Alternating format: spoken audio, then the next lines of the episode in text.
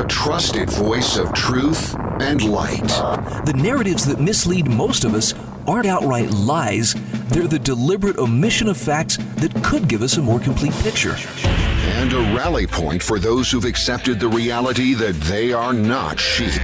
The world needs your leadership, and the essence of leadership is using your influence wisely, wherever you happen to be standing. This is The Brian Hyde Show. Well, hello there, and welcome to the show. Glad you could join us today. This program is brought to you by Landmark Risk Management and Insurance, also Monticello College, Pure Light. These are the next generation of light bulb, and HSLammo.com. And I'm glad you could join us today. If you're a, uh, new wrong thinker or new to the concept of wrong think, I still welcome you to the program. And maybe you're asking yourself, why, why do you even need to engage in wrong think? And that's a fair question. And my only answer is because we are living in a time where something as uh, as unthinkable as uh, perhaps the formation of a reality police appears to be on the horizon. There are approved narratives. There are uh, there's a, a a sense of approved opinion, and then there's everything else. Well, as Tom Woods is so fond of saying, approved opinion you can fit neatly on a little 3x5 index card, and as long as you stay on that card, yeah, you're going to be okay. You start questioning things that uh, are not on that approved opinion card, and you're going to have some problems. Well, I'm willing to take that chance. I want to see the world as it is. More importantly, I want to see the world as it is and understand how I can use whatever influence I have to influence the world in the right way. And I'm guessing the ch- the chances are pretty good that you're listening to this program because at some level you feel much the same way, even though you may have a totally different way of utilizing your influence. You have it, might as well put it to good use. So, in interest of being better informed, that's what I have to share with you. Lots of great uh, thought provoking commentaries. You are under no obligation whatsoever to agree with or to believe anything that I share with you. I do provide links in the show notes, which you'll find at thebrianhydeshow.com.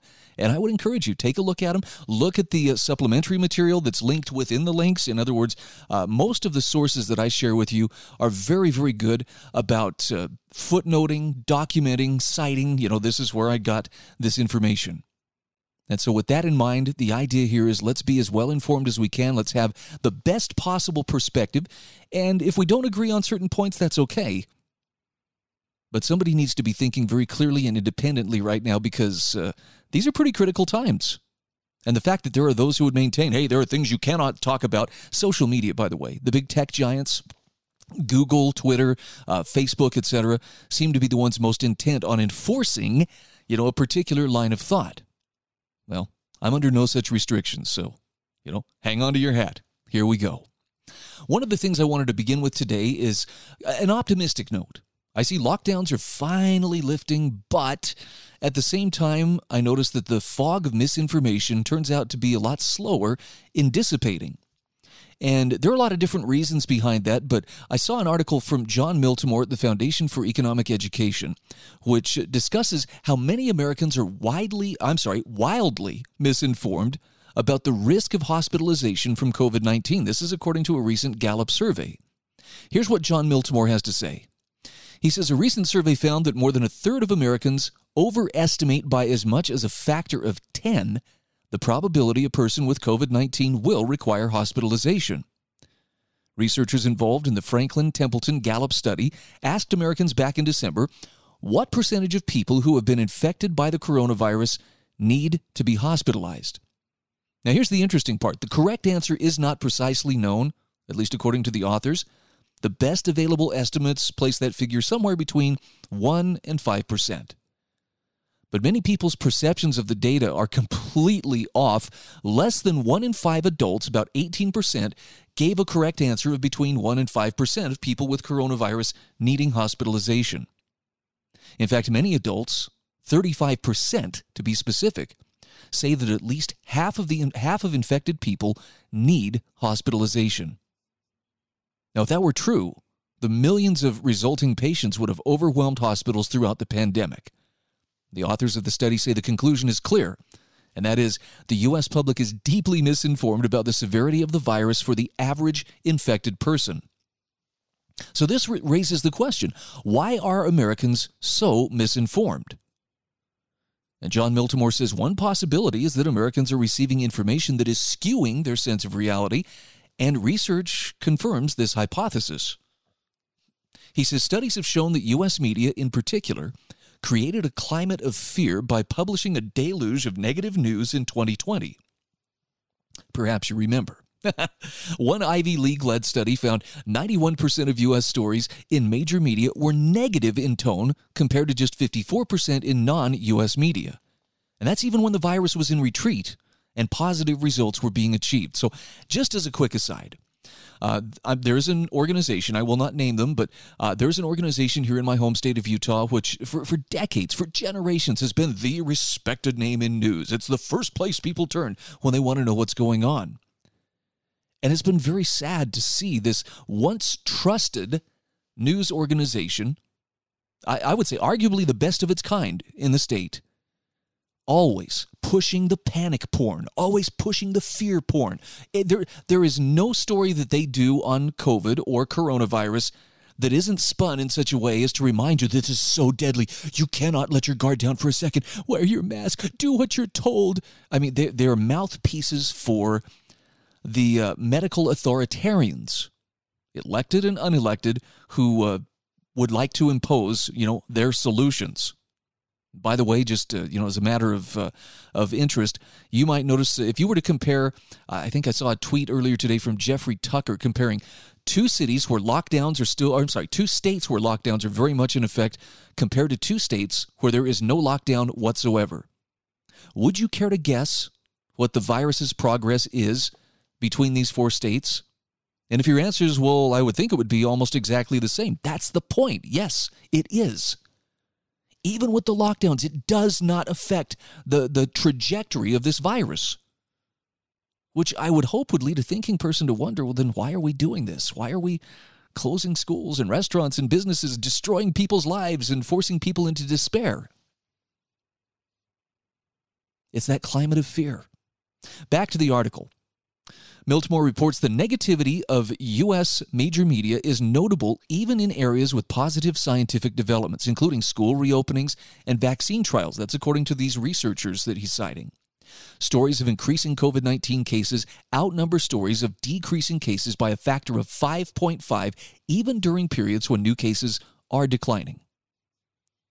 Yeah, I can see where that would influence the way people see things. I can see how that would play on people's fears. Jon Miltimore says, as he noted when the study was released, a global pandemic isn't exactly a cheerful topic. But this fact alone doesn't explain the discrepancy between U.S. media coverage and non U.S. media. And it doesn't explain why negative news trends continue even during positive developments like declines in cases, hospitalizations, and deaths, as well as vaccine breakthroughs. The steady drumbeat of negativity was described as panic porn by some media critic, critics. My hand just went up. I'm one of them. HBO pundit Bill Maher said back in April enough with the life will never be the same headlines. He said everything looks scary when you magnify it a thousand times. We need the news to calm down and treat us like adults. But that didn't happen. Months later, as the virus had receded and scientists concluded COVID was not as deadly as previously thought, Jon Miltimore reports the media were still engaging in panic porn, characterizing Florida's laissez faire approach to the pandemic as a death march. Why media and public officials engaged in panic porn for months, he says, is a discussion for another day. But Miltimore says what's apparent is that the phenomenon severely skewed Americans' sense of reality as it relates to the actual dangers of COVID 19 a virus that does not require hospitalization for up to 99% of those infected. Unfortunately, authors of the, Temp- of the Franklin Templeton Gallup study say the disconnect has real world consequences. The authors say those who overestimate risks to young people or hold an exaggerated sense of risk upon infection are more likely to favor closing schools, restaurants, and other businesses.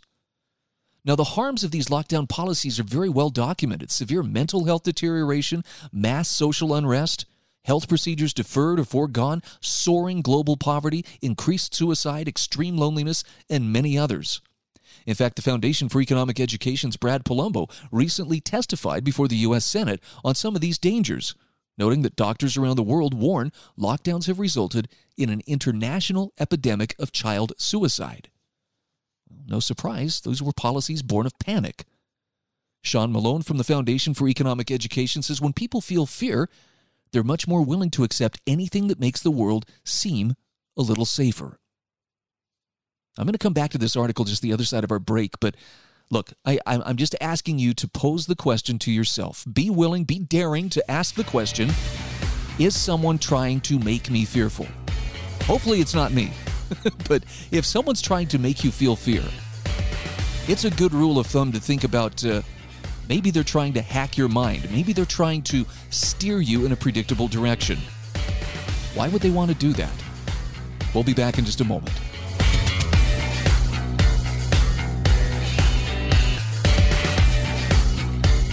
This is The Brian Hyde Show.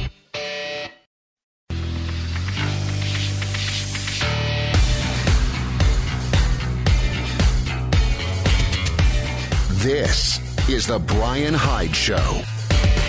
And just like that, we are back.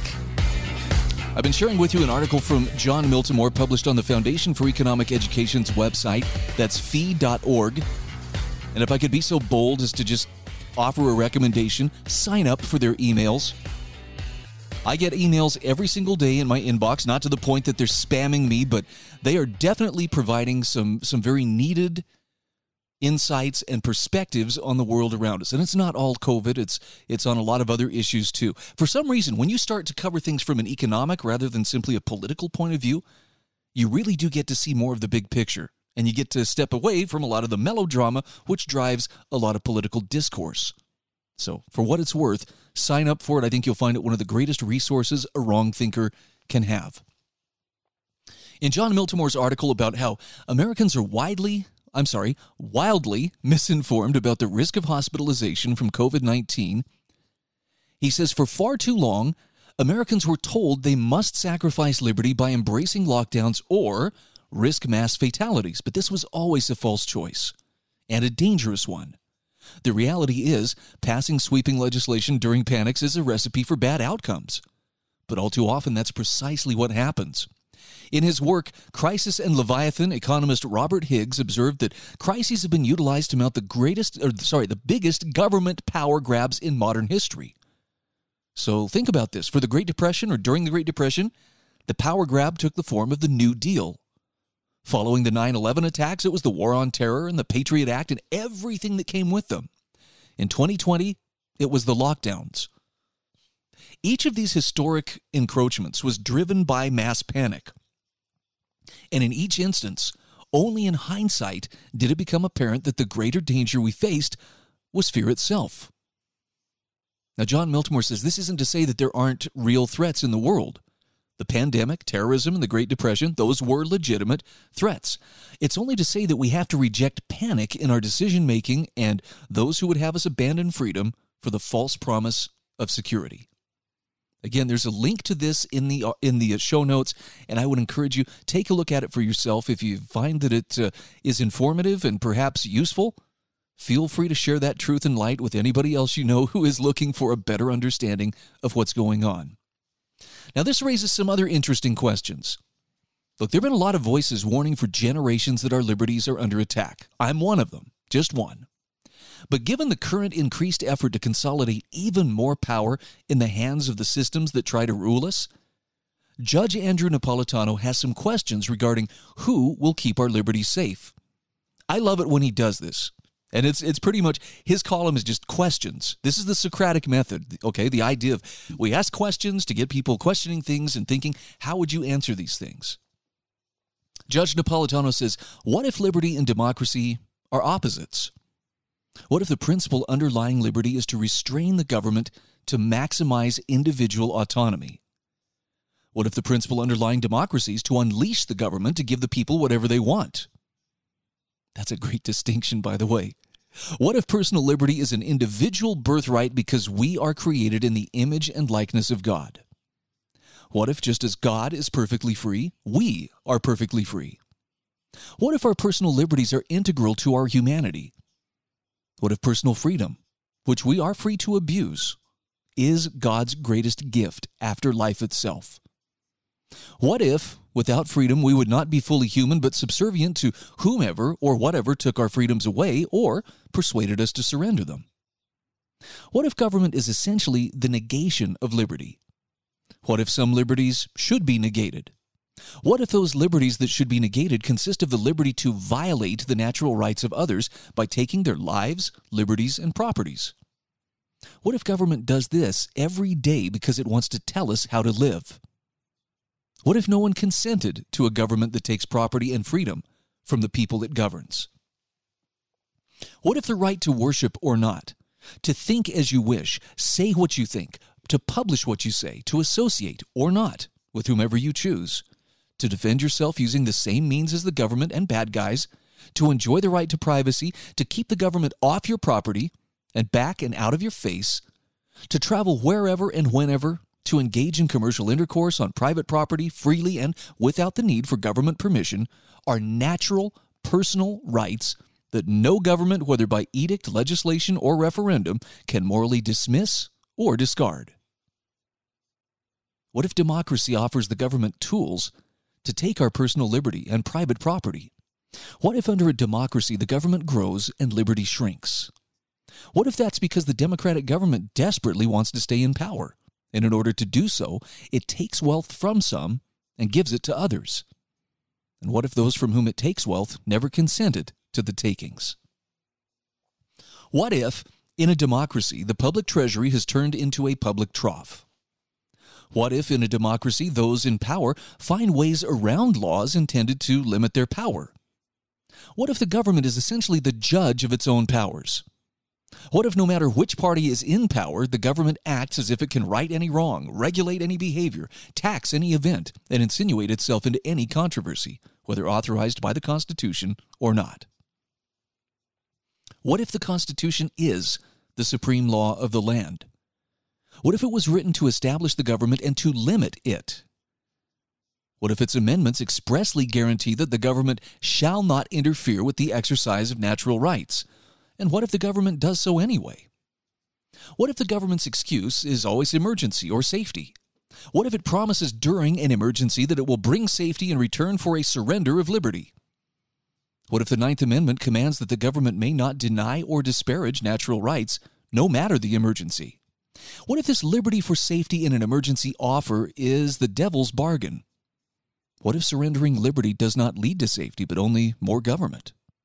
What if since liberty is a personal birthright, you can surrender your own liberty, but you cannot your neighbor's. What if the government takes liberty, whether voluntarily surrendered or not?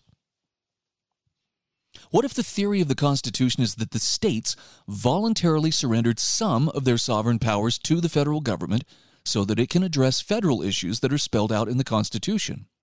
What if the theory of state sovereignty is that the people in each state voluntarily surrendered some personal liberty in return for the protection of natural rights? What if the only liberty surrendered is the liberty to impair the natural rights of others? What if no rational person has surrendered to the government the liberty to walk the streets, to go to work, to operate and patronize lawful businesses, and to absolutely control one's own face? What if the Fifth Amendment commands that the government cannot take property rights without paying the owner their fair market value? What if the government and its friends in the media have scared the daylights out of hundreds of millions of Americans so that they will peacefully surrender their rights and livelihoods during the government's emergency, and thus bring about the government's version of safety? What if there are no emergency powers in the Constitution? What if, be, what if during the war between the states, the Supreme Court later ruled there was no emergency power to deny basic civil liberties? What if state legislatures are utterly without power to interfere in our daily choices in the name of emergency and safety? What if those same state legislatures cannot give to governors powers that they do not have? What if all the COVID 19 restrictions on personal autonomy directly defy the Constitution? This next question stings. What if the government doesn't care? what if millions who've lost personal autonomy don't care because they've accepted the devil's bargain that somehow voluntary servitude will bring them temporary health and safety? What if they've forgotten about the safety of their personal liberties? What if democracy and liberty can only coexist when the government is faithful to the Constitution? What if the history of the American government is its infidelity to the Constitution? What if liberty is taken or surrendered and is not returned? What will we do about it? Those are tough questions, but those are the kind of questions you and I should be willing to ask ourselves. You don't have to like the answers, but if you're a truth seeker, you got to be willing to ask those tough questions. I'll have a link to Judge Napolitano's article in the show notes, which you'll find at thebrianhydeshow.com. Stay with us. We'll be back in just a moment.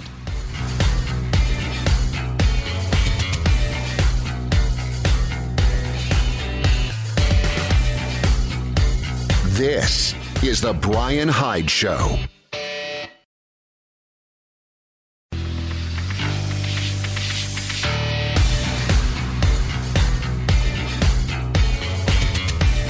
This is The Brian Hyde Show. All right, welcome back to the show. How's that wrong think feeling? Is it making you nervous? Because done correctly, it will make you just a little bit nervous. And why not? I mean, come on, you're a little bit out of step with society. Somebody might notice, hey, you seem to be questioning a lot of things. why don't you just embrace what's going on and get in line with the rest of us? Nah, there's no fun in that. Besides, somebody's got to stand up for what's right, and if not you, then who? So let's plow ahead. Let's let's forge onward. I know a lot of people are talking about uh, the mass murder at Boulder's King Soopers grocery store earlier this week.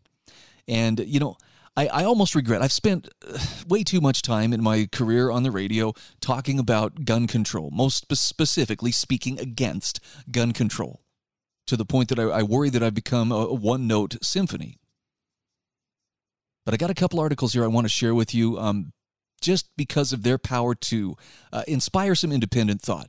The first one is from Kent McManigal, Kent McManigal rather. He is a regular contributor at everything-voluntary.com.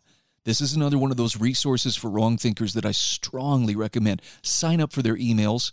You're not going to regret it. Uh, Kent is just one of the many contributors, but uh, they, they have some really innovative takes on things, very based in principle, not based in partisan red state versus blue state tug of war kind of stuff. It's not shouted bumper sticker slogans, but really genuinely inspiring, thoughtful commentary on what's going on around us. Here's what Kent McManigal has to say about mass murder at Boulder's King Soopers. He says it's hard to avoid falling into conspiratorial thinking when mass shootings happen any time the anti gun bigots of government need them to happen. Like, do these evil losers get their marching orders directly, or do they just know instinctively when to go hot to advance the anti gun agenda? Now he says, How much do you want to bet the Boulder King Soopers was a designated slaughter zone? If anybody has seen uh, the the, the photo of the, uh, he asks, has anybody seen a photo of the we don't care if you die sign by their door? In other words, I think they, they prohibit uh, customers from being armed. He says, some want to say that the cop being killed shows guns wouldn't save anyone, but an evil loser is naturally going to target the one person he knows for sure is armed first. Then he's free to kill uninterrupted. A universally armed population would have solved that problem before it even began. Now, he says, it sickens me that someone could murder that many people without being shot dead in the act by four or five bystanders. But this is the world anti gun bigots and their legislation have worked so hard to create and perpetuate. As always, the problem was too few guns and the evil loser having the advantage. But the anti gun bigots want to double down and make this the guaranteed default by legislation everywhere. You can't fail harder than that. They're literally siding with potential mass murderers, making it safer for them to commit evil. Now, he says, I've been part of more than one universally armed society. And he says, an armed society is a polite and peaceful society, not as the anti gun bigots fear, one where everyone's afraid of everyone else. Maybe one where everyone respects the rights of everyone else for sure one where people who might otherwise feel the need to violate others are now afraid to do so. Not a bad thing in any way. I agree, by the way. What he's saying here people should be afraid, they should be terrified to violate the rights of others. which is precisely why you're seeing politicians uh, pushing very, very hard for gun control at this moment. The only thing standing between us and them and a complete takeover on their part is the fact that the American people are armed. And if someone comes and shows up to violate their rights, and by the way, they have to do that in person, it should be risky for them. I don't say that because I think violence is a good thing. I, I'm saying this from the standpoint of you have to be capable of defending yourself. And if you don't believe me, look at the history of the 20th century. I can think of at least eight different genocides that took place during the 20th century. You want to know what every one of those genocides had in common? At some point, before the targeted population was being liquidated by government order, someone in government disarmed the targeted population by law. Every single time. So people who say, "Well, I've had gun control in, you know, the UK for a long time and no nobody there's committing genocide," and that may be true. I'm not saying necessarily that gun control causes genocide, but I am saying genocide cannot happen without first disarming those who are going to be liquidated. Make of that what you will, but when you start looking at it through those uh, those uh, eyes, it's pretty easy to see that uh, what they call an evil assault rifle is actually looking a lot more like a life preserver. And the kind of life preserver that you would be very foolish to turn loose of as the water's getting pretty choppy here lately. Kent McManigal says the lesson here is that anytime anti gun legislation is at the top of the agenda, don't go anywhere unarmed. Because a mass shooting is coming soon, maybe more than one. It probably won't happen in your presence, but no one can guarantee that. It can't happen here, now, to me, is delusional thinking. So he says, be ready. Unlike the anti gun bigots who blame guns, he says, I want you to be safe, prepared, and responsible. I don't treat you like a somewhat stupid, naughty child. He's really got away with words. Again, I'll have a link to this in the show notes. I also wanted to share with you uh, the Woke Revolution's memo on mass shootings. This is from Alexander Riley. And he says this is a memo in light of recent events for the immediate attention of all political and media leaders aligned with the woke revolution, which is to say, just about all of them.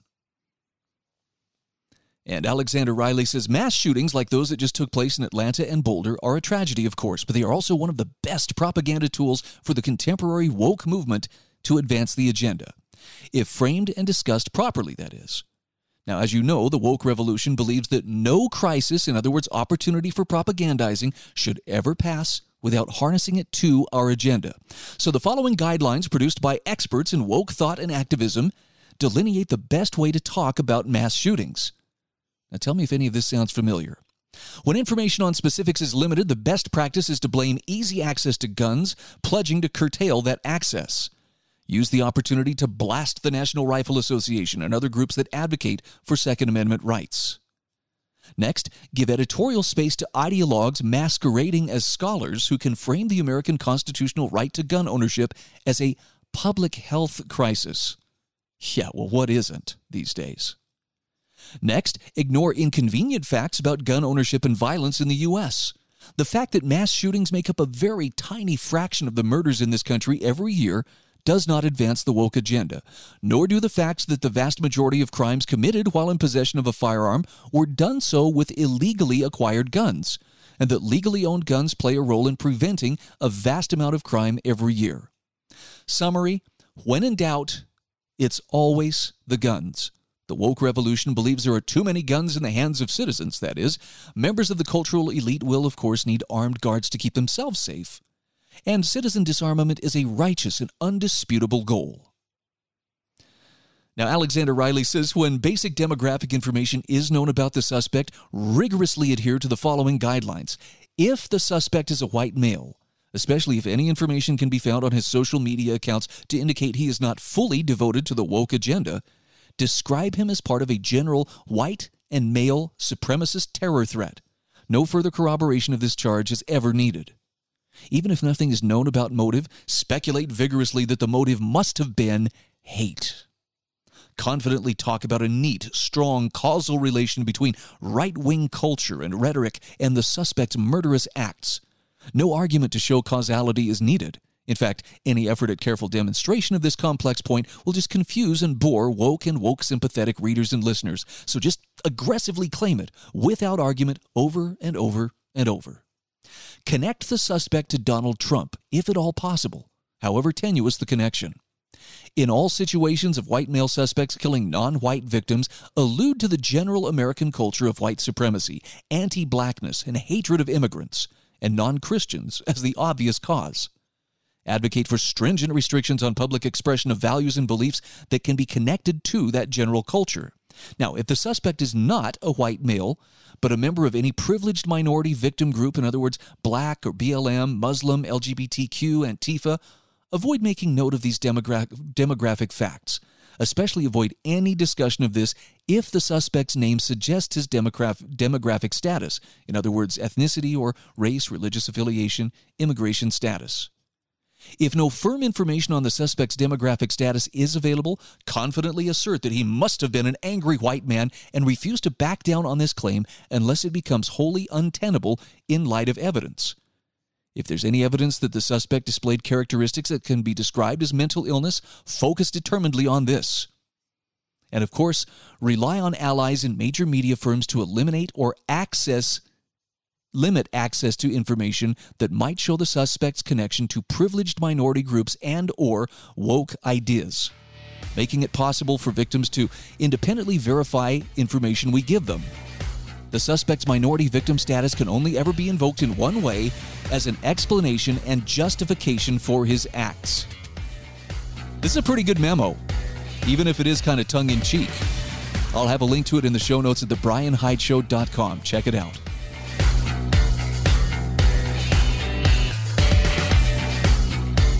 This is The Brian Hyde Show.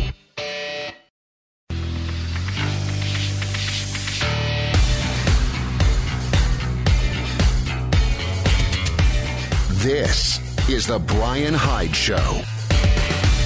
All right, welcome back to the show. Want to give a quick shout out here to Monticello College. In fact, I would encourage you go to the link in the show notes at thebrianhydeshow.com and get a feel for Monticello College for yourself. Their website is monticellocollege.org. I, I try to have Dr. Shannon Brooks on here at least a couple times a month to talk a little bit about what they're doing. If you are looking for or examining the possibility of an education for our time, by which I mean a classical liberal arts education that uh, helps the student become the best possible version of themselves, a clear thinking, capable, productive member of society this is a school you should give some serious attention to. And again, you'll find the link in the show notes along with my other sponsors. Something else you're going to find there is an opportunity to subscribe to the podcast. Just click on the subscribe link and it'll give you access to where every time a new episode drops, you will be notified. There's also a link there if you find value in the articles that I share, the commentary that I share, or just just the general take on things that isn't based in red state, blue state, tug of war. Consider becoming a monthly donor. Seriously, for what you'd spend at one trip at Starbucks, you can greatly help me keep the wolves away from the door and keep me focused on finding and disseminating the best possible content that I can find. And I thank you in advance for, for being a supporter. So I've been sharing this article by Alexander Riley, The Woke Revolution's Memo on Mass Shootings. I don't know if any of this sounds familiar, but there are a couple of other things that he suggests. These are some of the basic guidelines that the woke must follow when it comes to talking about mass shootings.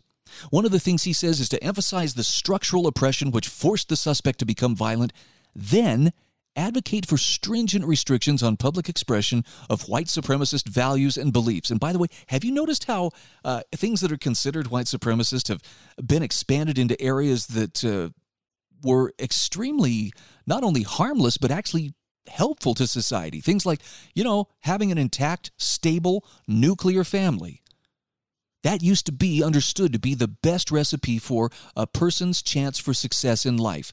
Uh, not to say that all nuclear families are perfect, they're not. We all have challenges. But a child growing up in a two parent household where both parents are actively a part of their life, where there is commitment, where there is fidelity, that is preferable to the, you know, single parenthood, option or broken home option. And look, I'm not condemning people who find themselves in that situation, just acknowledging that if there's an ideal, it's found in the one that historically, you look at every civilization that has graced this planet, some variation of a man and a woman paired together for life and raising the offspring that only a man and a woman can create together. That's been the pattern.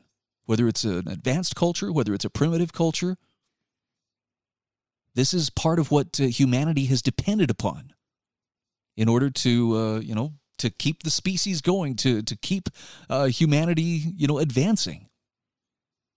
And it's only, you know, just within the last well, I think it's been tried before, but within the last couple of decades, we've seen a lot of effort to reinvent the wheel. And the wheel looks pretty strange, to put it mildly. A couple more suggestions here from Alexander Riley. He says, In no case is it permissible to suggest a causal theory for the suspect's actions that parallels the logic outlined above for white suspects. It can never be the case that woke culture or rhetoric about how horrible a society America is for everyone who's not a straight white male contributed to the resentment of the suspect and thereby to his murderous acts.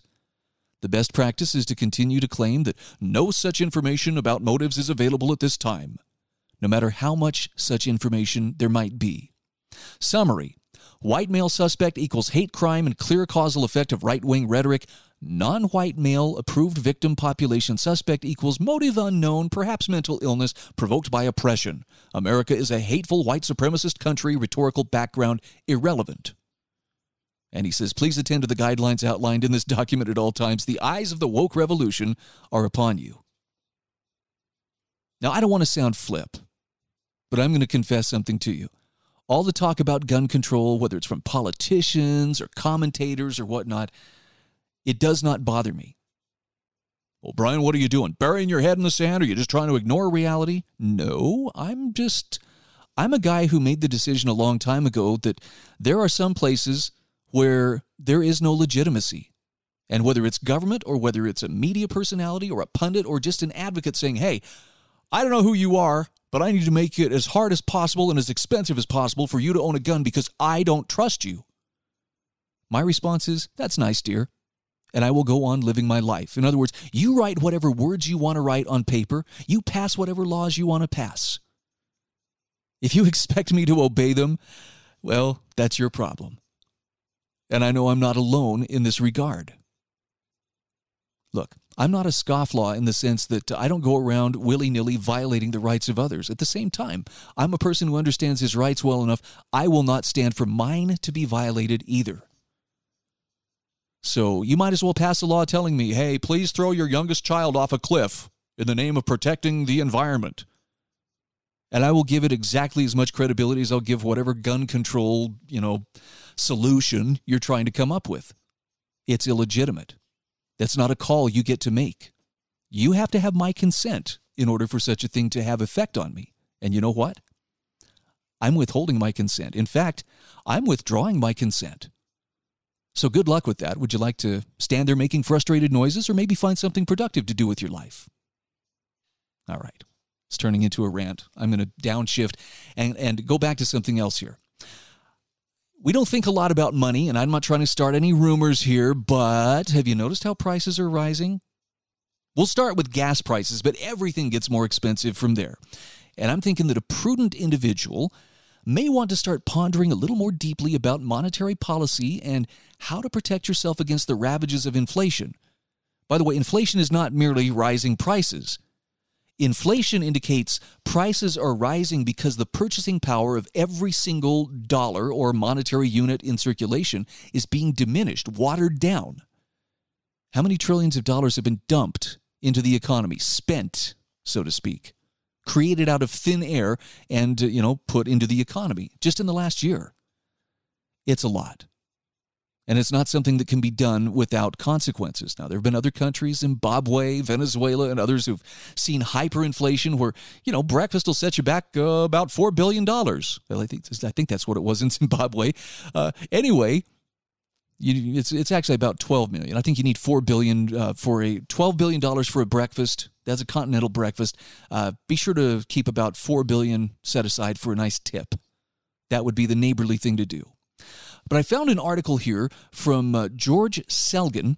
This is on alt-m.org on private gold mints. And in the couple of minutes I have left here, I just want to tickle your ear with the possibility of what if there were an alternative to the currencies that we are being forced to use, the debased currencies that are losing value. So every person who has, you know, dollars sitting in the bank, it purchases less and less each year because of inflation.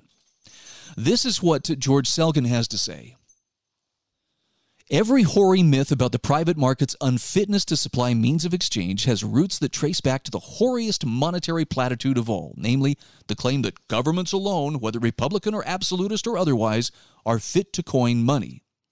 The commonplace uh, credendum dates from ancient times and was a staple of medieval and early modern monetary writings.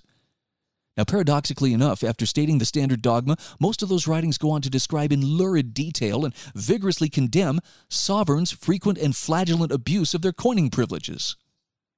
Yet the myth survives, thanks to the belief that bad as some governments were and often still are at supplying their, gov- their citizens rather with decent coins, competing private firms would have been worse. But why speculate? Why not look for actual episodes of private coining and see just how bad it was? And he says, Well, some years ago I did just that. By looking at the private sector minting and issuance of silver and copper token coins during Great, Great Britain's Industrial Revolution. You know what? It was not only not bad, but pretty darn good, and a damn sight better than coining done by Great Britain's Royal Mint. In his new CMFA working paper, The Private Mint in Economics Evidence from American Gold Rushes, CMFA senior fellow Lawrence White does for private sector gold coining in the U.S. what I did for copper and silver coining in Great Britain. That is, he actually looks into how well it worked, instead of just assuming that it couldn't work well at all. And White finds that while some private gold mints produced coins of subpar value, others produced coins of higher quality than those struck by the U.S. Mint and only the better private mint stayed in business. In other words, the outcome of private coining was the, like that of most industries that no economist worth his or her salt would wish to see nationalized.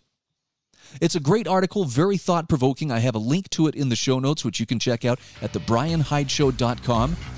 Again, consider subscribing to the podcast.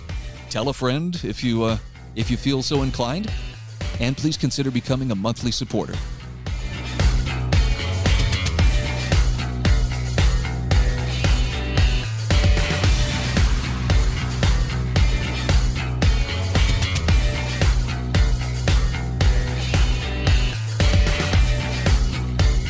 This is The Brian Hyde Show.